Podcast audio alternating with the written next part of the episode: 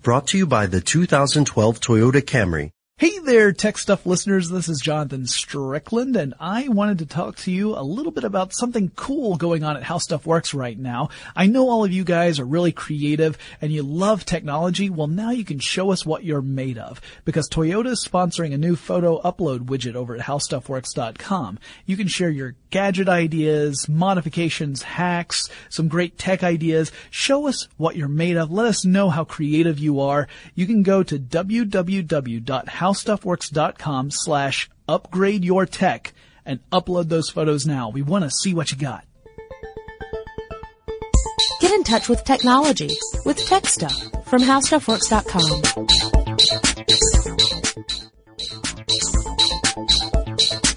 Hello again, everyone, and welcome to Tech Stuff. My name is Chris Pollette, and I'm an editor at HowStuffWorks.com. Sitting across me, as usual, mostly because I prefer to keep an eye on him, is senior writer Jonathan Strickland. Hey there.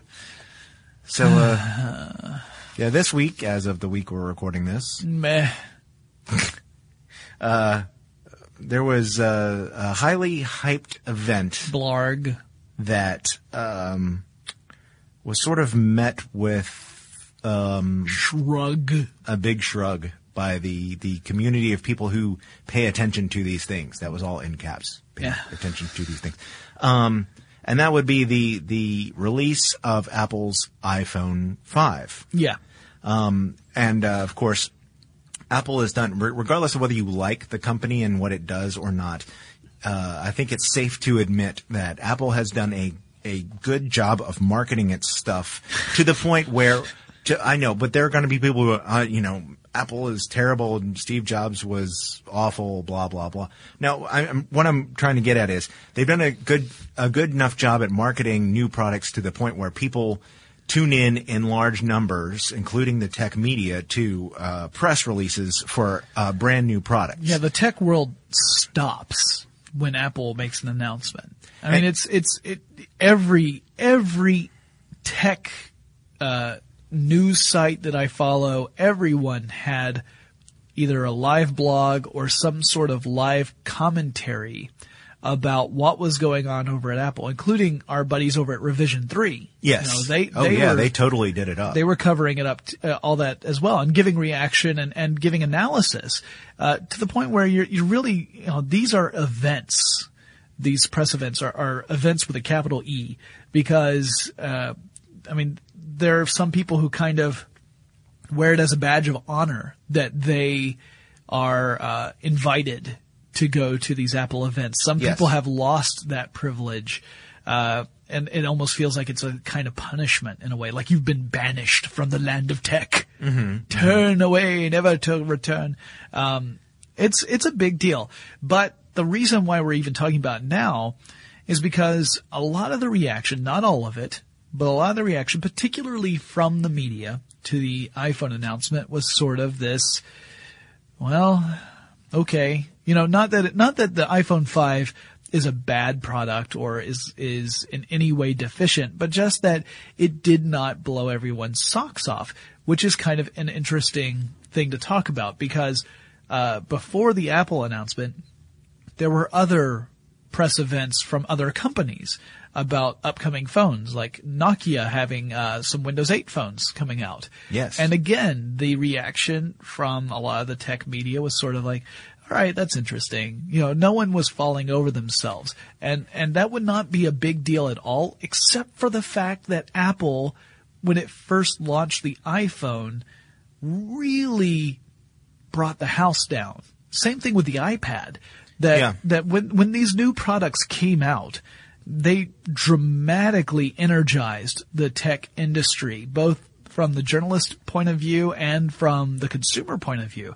Because like it or not, even if you hate Apple products, you cannot deny that Apple is the company that created the markets for consumer smartphones and for tablets yeah, yeah. because before the iPhone came out, smartphones were pretty much just in the world of enterprise. You had uh, uh, professionals, mostly executives, carrying around smartphones, and you had a few uh, cutting edge, like bleeding edge early adopters who loved them, but everyone else just carried around, you know, feature phones, what we call feature phones now, or just dumb phones if you want. But then I, the iPhone comes I liked out. calling them dumb phones. Yeah, I often would call mine a dumb phone. But then Apple comes out with the iPhone, shows off this amazing design, uh, beautiful touchscreen interface. They they just they nailed everything they needed to to hit in order to appeal to consumers, and that's what started this tide of change where suddenly average people were going out and buying smartphones, not just executives or super geeky tech lovers. Same thing with the iPad. Before the iPad came out, nobody bought a tablet unless they were in a very specific field or again, they were an early adopter. Mm-hmm. You know, just tablets just, that was one of those form factors that no one had gotten right and, and a lot of people, including myself, famously, at least in the, the history of tech stuff, wrote off tablets. Apple comes in, again, shows a very uh, consumer friendly way of creating a tablet with a beautiful design and a great interface. Uh, so bring the house down, you know, they had set that that standard. The iPod Touch was also a big hit. I mean, they they had done so many things that were uh, really attractive that we kind of got used to Apple bringing down the house with their announcements and it's become sort something of an expectation and it's getting increasingly difficult for Apple to live up to that expectation by adding improvements to a previous generation of technology. Yeah. Well, it's funny because um, those were the comments that greeted the uh, the iPhone 3G, 3GS, uh, the iPhone 4S. Um, Yeah, the iPhone know, 4 was enough of a dramatic change that I think it kind of it kind of excited people. But the 4S, I remember distinctly when the 4S came out, And every- people people were very dismissive of it. yeah, they were expecting the iPhone 5. Yeah. And it was more about the changes were more about the insides of the phone than the outside. Right. Um, which, which, you know, are important, but are not as sexy as a new form factor that really captures the, the eye and imagination of the public. Well, and I think I think it's it's pretty clear to me that the people who argue that um, design is just superficial, um, eh, I think they're, they, that doesn't necessarily prove them wrong, but it it, it, it proves them mostly wrong. That you know, design does matter to people. Yeah. Um, and uh, but I don't think they're completely wrong either because I think if you had a very beautiful phone that didn't do as much, it's not going to sell as well either. So it was, you know, the iPhone, the original iPhone was that combination of, hey, this looks nice, and uh, it it does, you know, smartphone stuff um, for the public. So Jonathan and I were talking about beforehand and uh, said, you know, when when we were picking topics this week, we didn't want to do an iPhone 5 recap, but so many other people have have done this, including our colleagues over at Revision 3. Um, they they did such a great job of covering the release and the, the features and all the, the the good stuff about the phone that we didn't really want to do an episode specifically devoted to the iPhone 5 but we, you know, this this was sort of what what triggered it, and actually, uh, what I noticed beforehand, uh, before it was even launched, was uh, Stephen Shankland's piece over at CNET, where he said, you know, look, this is this is the the time in smartphones when you're kind of going to expect that there there's not going to be a lot of groundbreaking new stuff, even from Apple. Yeah. and he was right. Yeah, The- Shankland, Shankland's uh, article was titled "The Ho Hum Era of Smartphones Has Begun." And I, yeah, and I think by and large, he's he's got a point that that we're sort of in the evolutionary era rather than the revolutionary era Well- because the iPhone 5 is is thinner. Yeah, Um, it looks a lot like the iPhone 4 and It's 4S. taller. It's taller. It, it does give you more screen space, and that's one of those things that uh, people seem to like about, um, I would say, semi-revolutionary phones like the uh, Samsung uh, uh, Galaxy. Note. Well, the Galaxy Note, which is a the huge one. phablet. Yeah, I still, I still kind of want one of those. Yeah, and the uh, the uh, three, the Galaxy Three, uh, which is Kind a, of want one of those too. a a pretty darn large size screen. The iPhone Five has a smaller screen than it does, um, more pixels. 16 by 9 aspect ratio. Yeah, it- so great for watching movies, but not necessarily for surfing the web. So the the stuff that you're seeing is you know larger or smaller screen sizes. You're seeing uh, more pixels in that screen, more screen elements, if you will. Yeah. Um, More network capability because now the iPhone 5 has LTE, but then, uh, as many people have pointed out, other phones have had LTE for a while. Apple has famously been slow to adopt new wireless technologies, uh, in order to make sure they don't sacrifice the customer experience. So Well, at least that's their story. that's their story. I, eh, and I pretty much buy it. yeah, I I pretty do much too. buy that. The idea that, well, we could, but if we incorporate that without first making sure we have the best battery available, then your experience is going to be, this phone was really fast for about an hour, and then I had to plug it in.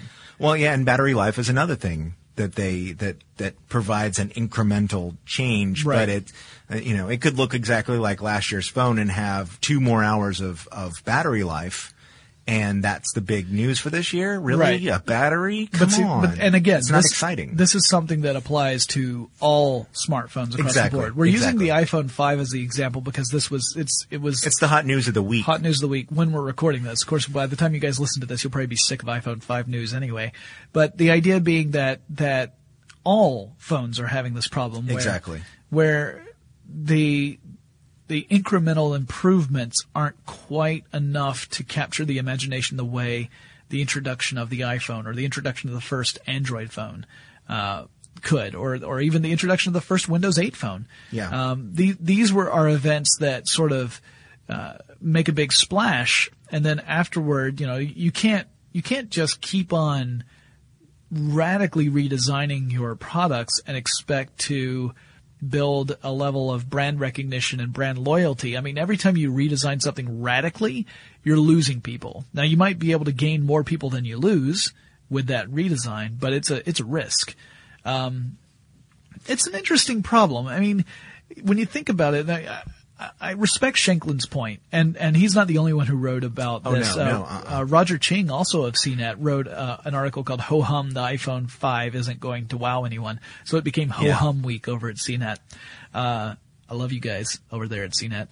Anyway, Yeah, the not that CNET is ho hum. no. Uh, very nice people who work there and very smart as well. Anyway, he was writing about the general reaction to Yeah. the iPhone 5, Yeah. but it, I would caution people against writing off the smartphone form factor and, and feature set as being uh, pretty much all we're going to get from here on out, right? Like, I mean, with incremental improvements added in, stuff that, you know, screen resolution, processor speed, battery life, networking capability, that kind of stuff, uh, you know, maybe NFC capability. Yeah. Uh, Apple's, Apple has not jumped on that train and, and it may very well be that NFC doesn't go anywhere. Yeah. Near field communication or NFC is uh, basically like um, it has a little uh, communication device inside the phone or, or tablet. Yeah. Actually, the Nexus 7 has NFC in Yes. it, does it not?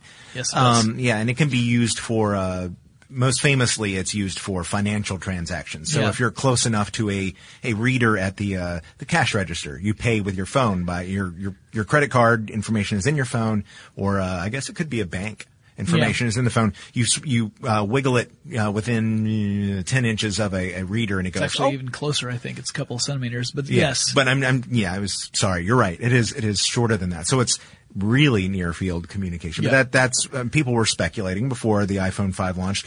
Will this be the time that uh, Apple does this? And actually, they did on on iOS 6. They they have a uh, a manager for things like tickets and other. Uh, information Right. for events, you know, plane tickets or or uh, event tickets and Yeah. things like that, and it's and, uh, and, it doesn't like use loyalty, NFC to do that. loyalty cards for certain things. But yeah, it does not have NFC built into it. No. And, and NFC can also be used to send communication between devices for things like you're running an app, your friend's running the same app, you want to share some experience across that, whether it's a game or music app or whatever, Yeah. uh, tapping the two Business devices card together. information. Business card information, a great example. Um, but yeah, the iPhone 5 does not include that, but other phones do include it. And again, these are things that partially I would say the NFC is not as big a deal because you don't see widespread adoption in retail establishments yet. So, and we may never see it, but in other words, the utility of NFC is limited because it does not have wide adoption. Yeah. And and I think the biggest thing I've seen as far as news this week, and again, this is less than a week after the announcement, is uh, the brouhaha over Apple's new connector. Oh yeah, because they abandoned the 30 pin connector. But the connector they have now, you know, one thing that is nice about it, What's that? you can plug it in any way you want. Yeah. Like there's not a there's not a right way and a wrong way to plug it in, other than you know make sure the plug goes into the port. Yeah.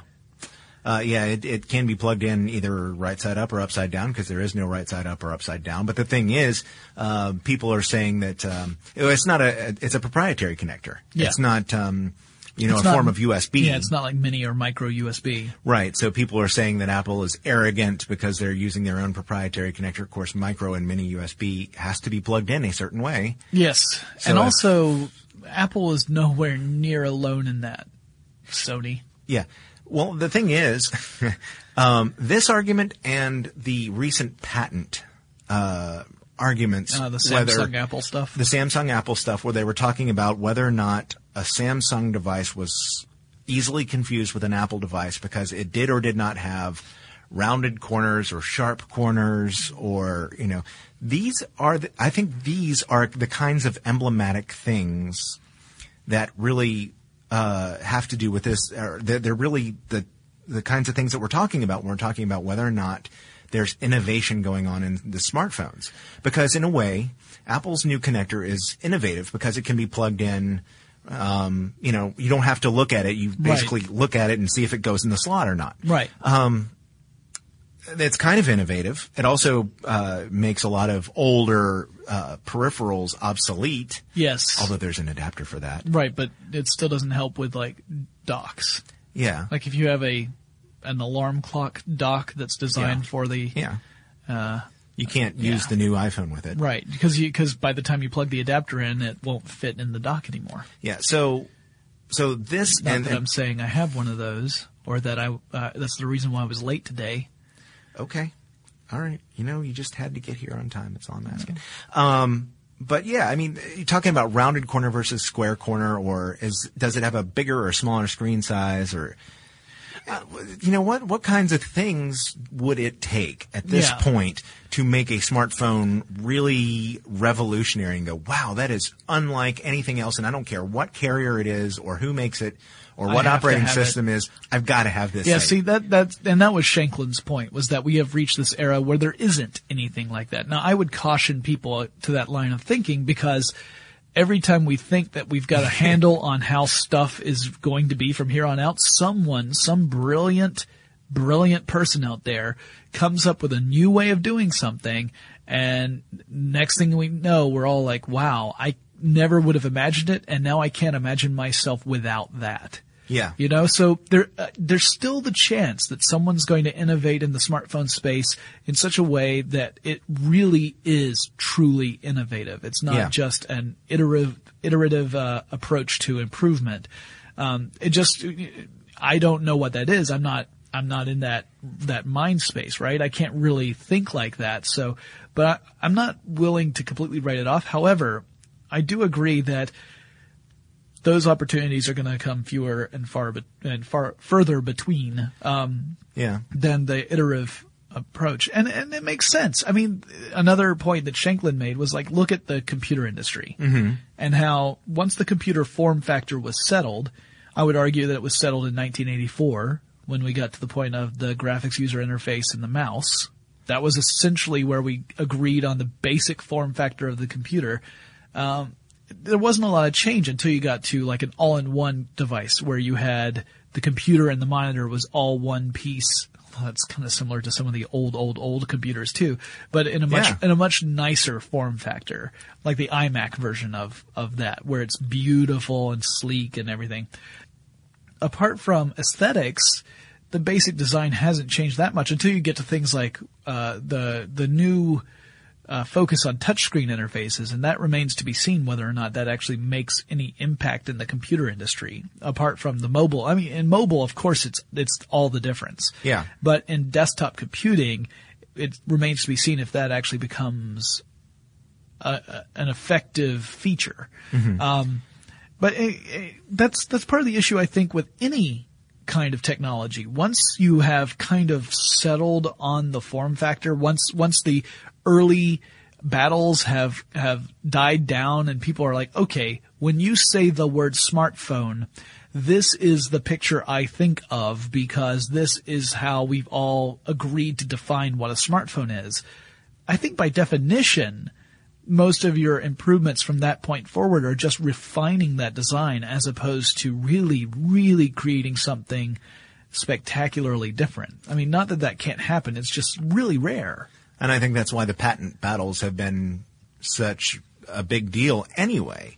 Is because people are saying, "Hey, this is, uh, you know, this particular feature is something that we did in the smartphone market, and people like our phones because of it, Yeah. and we are going to fight to protect it because that's that's what we have. That this thing is our thing that sets us apart from everyone else, and we're Right. going to defend it until we can't defend it any longer.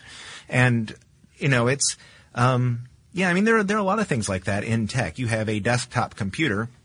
It changes. You know, it used to be beige. Well, now it's black.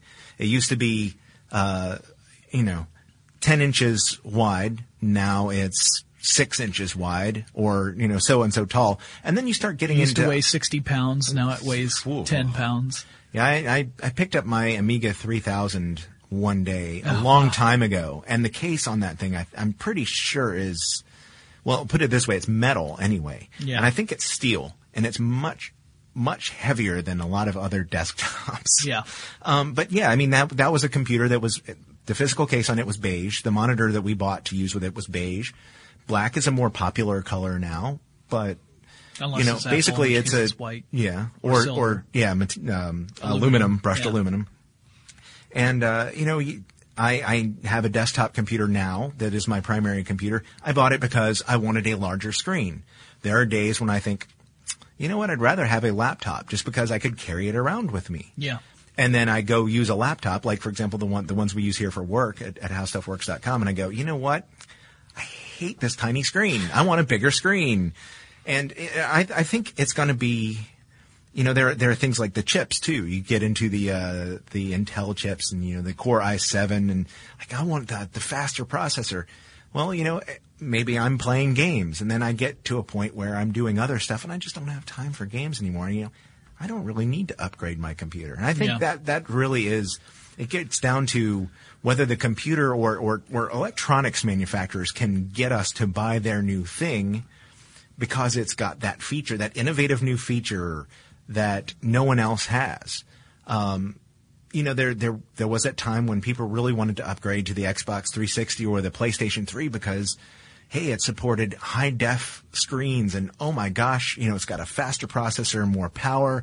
I can I can look at the games they're putting out for this thing, and they really haven't refreshed those in quite some time because, well, there's not a new TV um, you know, that, that it has to support. There's not a new, uh, there are just not that many new improvements to the chips and to the things. And you go, you know what, I, I don't need to spend $600 on a new console. Or I don't need to spend $2,400 on a new, um, desktop sh- machine because the one I'm using now, you know, I've taken care of it. I've backed up the hard drive. I've upgraded the me- the memory. I've upgraded the the uh, uh, graphics card or the sound card. You know, I just don't need to have that next big thing. That's, you know, It- this one works fine. That, that's that's kind of the argument I think that supports the reasoning behind companies like Sony and Microsoft when they say, you know, there's no need for us necessarily to come out with a new console, you know, earlier than 10 years down the line from introducing the last one because uh, the the space for innovation is somewhat limited. I mean, there's there's you can create better graphics, you can have a faster processor, you can have more memory. You know, all the all the physical specs you could definitely up those from the previous generation. But uh, you know, beyond that, like what what's the wow factor? Because we've all become so used to uh, that just being a natural thing, right? Just the oh well, yeah, it's got better specs, but what else does it have? I need something else beyond it being faster and having more memory.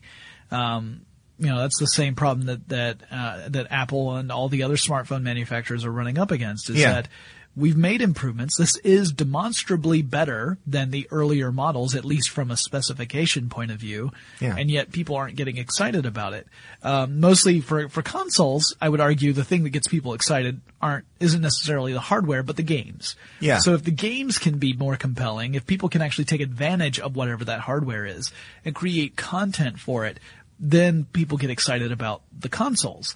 Uh, so in a way, you could argue that perhaps the next generation of smartphones will be able to handle apps in a way that's different from what they do now, and maybe that becomes the big uh, driver. It's not necessarily the hardware, but the fact that the software designed for that hardware can do stuff that the previous generations couldn't.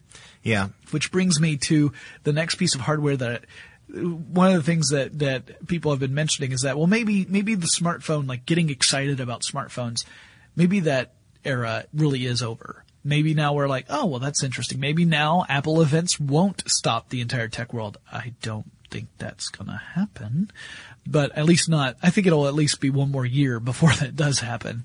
Uh, but I think uh, really it turns it turns into well, what technology will be the next thing that gets us all to stop and say wow? And right now, I, the the I, I, hesitate to use the word consensus, but the tone that I'm hearing out in the world right now is that uh, Project Glass is like the next the next thing people know about that could be a big splash, which is of course Google's project to have the glasses with the augmented reality functionality built in. Yeah, as a matter of fact, um, you know, I, I was going to say that uh, it sort of goes along with with um, the tech an, um analyst Gartner. Um, you know, they have this this. Uh, I've forgotten what they call it, but it's basically a, a, a, table where it shows, you know, what what it takes before, you know, when it's still very cutting edge, when people are starting to really get uh, uh, into it. It's sort of a hype index. I think that's actually what they call it but it, and then it gets into this period where people go, yeah, whatever, but I'm not ready to go out and buy one yet. And then it gets to the point where it's a uh, mature product and people buy it as a matter of course. Um, you know, and it takes some time, and, and every tech thing is on its own um, its own path to that, and some some never actually get to the point of maturity. Uh, I would say that that smartphones are are really kind of the point where they're you know a, a mature product. Yeah. and there's you know Definitely. tablets are are sort of behind that somewhat in the point where not everyone has one yet. There's still there's still some excitement because they're saying, okay, well, who's going to win the 10 inch? Uh, the people with the 10 inch screens, like uh, the iPads, to Right. this point, you know, people expect that there will be a smaller iPad. Which which was, Um, We'll find did- out next spring, I yeah, would guess. It didn't happen at the uh, the September event, uh, which surprised a few people. It didn't surprise me. Yeah, Especially once I saw the pricing for the iPod Touch yeah, and the, you know, you, you figure out the pricing for the iPod Touch versus the pricing for the iPad, and you wonder where would they price a seven inch version of the iPad because the iPod there's- Touch is it has three models, right?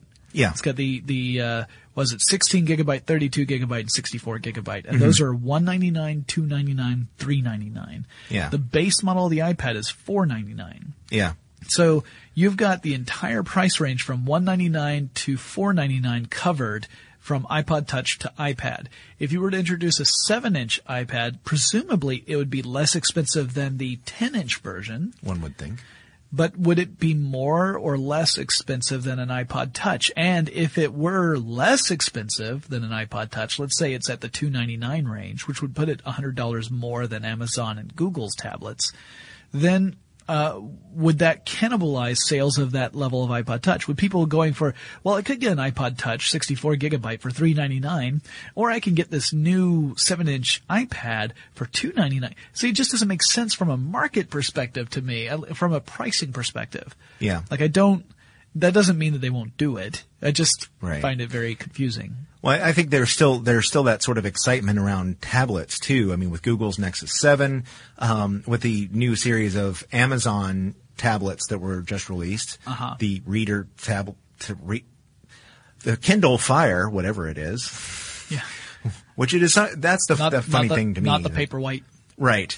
The uh, the uh, devices that are the Kindle Fire and uh, and Barnes and Noble's uh, Nook tablet. which became which started out as a reader and then um, there was a Nook tablet. And uh, interesting, Yeah. Um, and those are you know in that seven inch range, and there's innovation there in that size range, and then you know there's still some. Well, what what's what's going to happen? Are they going to have a um, a port so that you can plug in a USB stick and all those things? Th- that's sort of in the middle of that, and then I would take Project Glass back to that point where. Um, where the iPad was at its release, because at that point, uh, netbooks were still very popular. Yeah. And people were saying, well, can it really stop netbooks in their tracks? Will people stop buying netbooks or notebook computers in favor of a tablet? You know, Microsoft has done tablets. So, you know, maybe not. I think Project Glass was that same kind of thing for Google. Um, well, I'm not sure. People Are people going to buy a pair of technology enabled glasses to really look at stuff and get ideas of maps and uh, find out where a coffee shop is? I don't know Yeah. My wife is now so other thankful. people are starting to consider it. They say, Yeah, my wife is so thankful I didn't go to the I/O event because it meant that I was not eligible to put in a pre-order for a fifteen hundred dollar pair of developers glasses. "Yeah, that price is a bit steep for me." But in in five years, it will probably, if, if assuming that people buy them, the the price will drop and Yeah. it will become more common. Uh, yeah, when you said that, you know, thinking about smartphones being a mature technology, technically, I mean, if we think of it from the iPhone era, so the consumer smartphone, not smartphones in Mm-hmm. yeah, general, which not Blackberries. around, those have been around for a while. Treos. But you're talking about five years. It's been five years since since the iPhone one came out. which is amazing to think about. Yeah, so it's not mature; it's geriatric. Yeah. because we're in the world of tech. After True. after two and a half years, you're Yeah. like, come on, you're starting to show your age, buddy. You think Hollywood is harsh? Silicon Valley, buddy. That's where the harsh comes in. Yeah. But um, yeah. So uh, I I think I think generally I agree with Shankland. I generally Yeah. believe that that the smartphone era is now at a point where I think I think one of the big disappointments people have with Apple right now is that in the early days when the iPhone came out and then the iPhone 2 and then the iPhone 3, uh, it was exciting enough for people to upgrade immediately. And for some people, that meant paying big bucks to get the new version of the phone because they would have entered into a two year contract and Apple was introducing a new model every year. Yeah. So people would go from their iPhone to an iPhone 2 and pay either to get out of a contract or they'd pay the full retail value of the phone or, or, or at least more than what it would be if they were signing a new contract just to get the new device. And I think now people are feeling like there's less, there's not enough new stuff in the phone to justify that behavior anymore, which to me just says that the rampant out of control consumerism is no longer being, uh, uh, pushed and supported from a corporate level. And maybe that's not something we should be mad about. Yeah, yeah, I, I kind of, I kind of agree with you. I have to say, um, but that's that's my point of view, and I know I'm sure that all of our listeners um, will not necessarily agree with us. But Yeah. the, the thing is, though, I mean, um, it's not necessarily a bad thing to to be at this point. Um, you know, because they can concentrate. Now, I, I'm personally, I've had an Android phone now for um, about a year and a half. Um, and it's been upgraded. The operating system has been upgraded once. I've actually im- appreciated some of those things, and I think uh, the improvements. And I think that seeing the new uh, technologies they add, even when they're incremental technologies, I, I I think I can get excited about those little things, and you know, not get so overwhelmed by the whole. Ooh, wow! Look at this thing that they added. You know, looking at both Google and Apple have been upgrading their Maps apps. Okay, they're not new, but they're better than they were. Hey, Apple's got turn by turn now. Yeah.